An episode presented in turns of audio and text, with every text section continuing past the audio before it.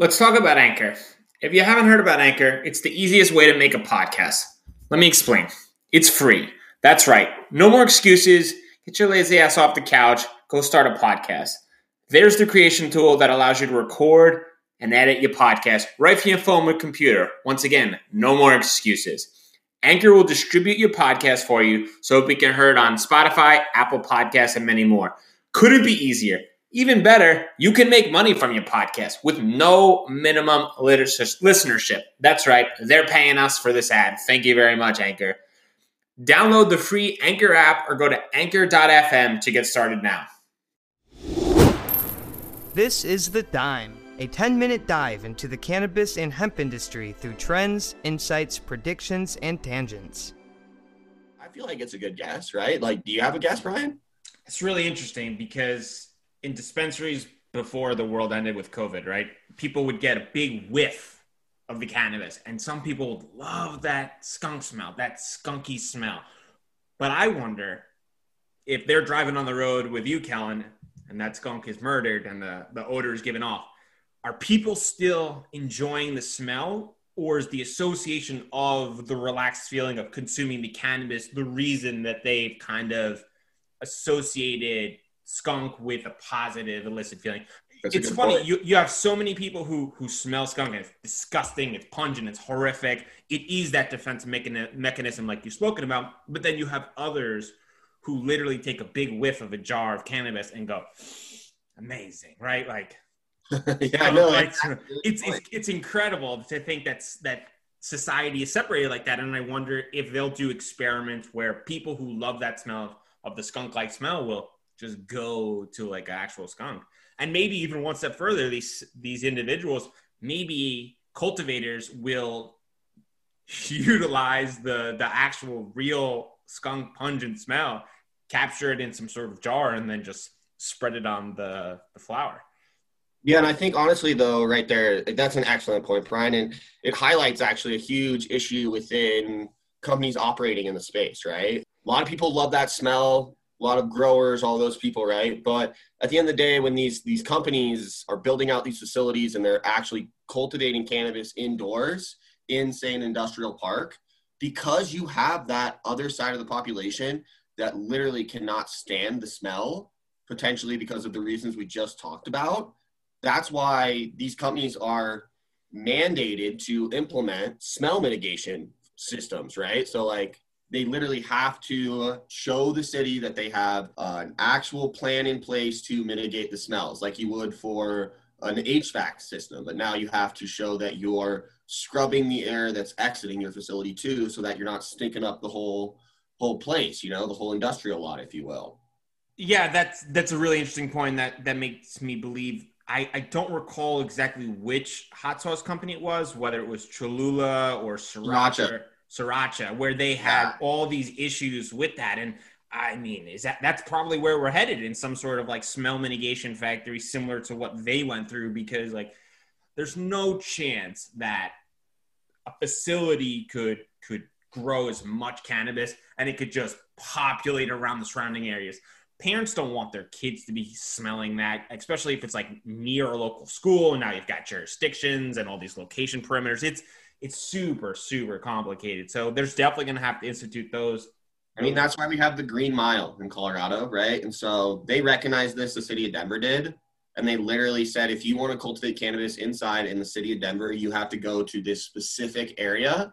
Which is uh, next time you're in Colorado, I'll uh, you'll we'll roll the windows down driving back from, driving in from the airport, um, and it's literally on the I-70 corridor from in between downtown and the international airport. And like there is times of the year where you, it's wild. Like you can literally, and these are facilities that are supported by PE, private equity, and have capital to put the proper systems in place, and they have.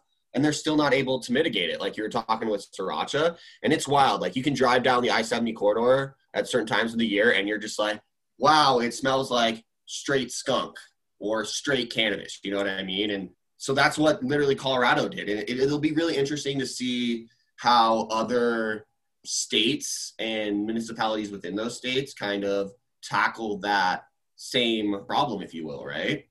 We should. I I wonder if there's any universities right around the Green Mile in Denver because that's probably a very popping location for some co-eds and maybe just a stoner idea. But why don't they just surround their factory with dryer sheets and and then you've kind of consumed the smell completely.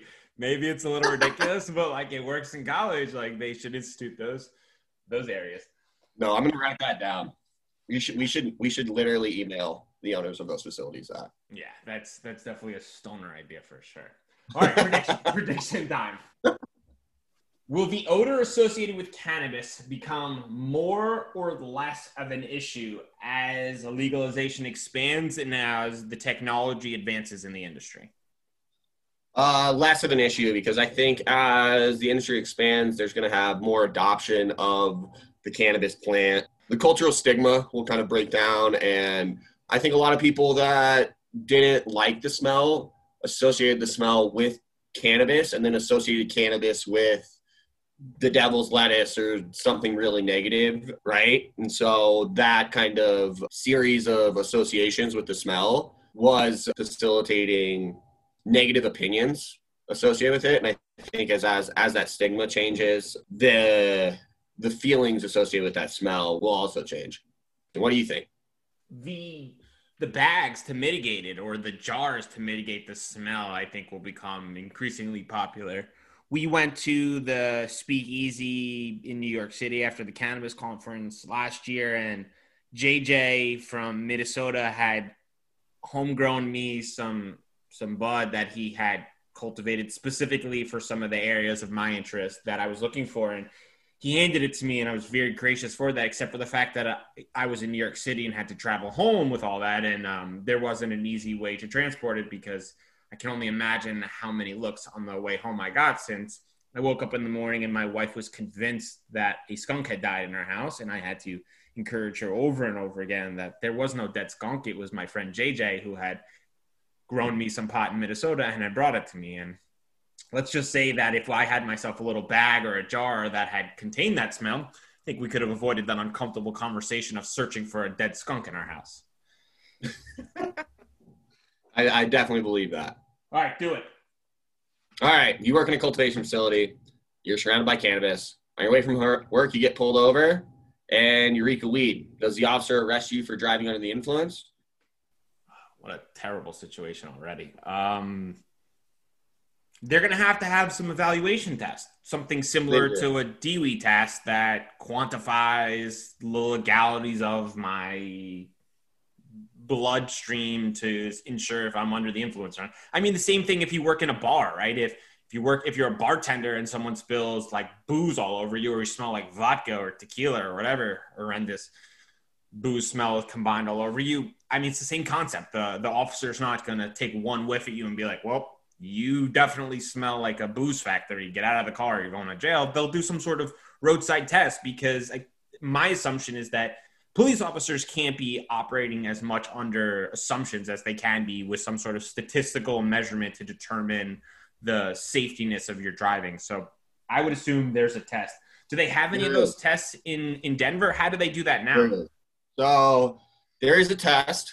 So this is actually probably one going to be one of the most controversial subjects once the excitement in the media kind of about legalization has waned and it's more accepted this is going to be the next big topic that's approached from a conversational standpoint um, and i'm going to tell you right now the system's broken that they have right in place uh, if your eyes are bloodshot they can pull you out of the car and do a roadside sobriety test based on their judgment they can then arrest you for a dui bring you in, and then they're going to do a blood draw, right? So they're going to draw your blood. And currently, the levels that are determined that you are no longer capable to operate a motor vehicle is around 10 nanograms per deciliter of blood. So if you have 10 nanograms of THC per deciliter of blood, you are inhibited to the point where you cannot drive.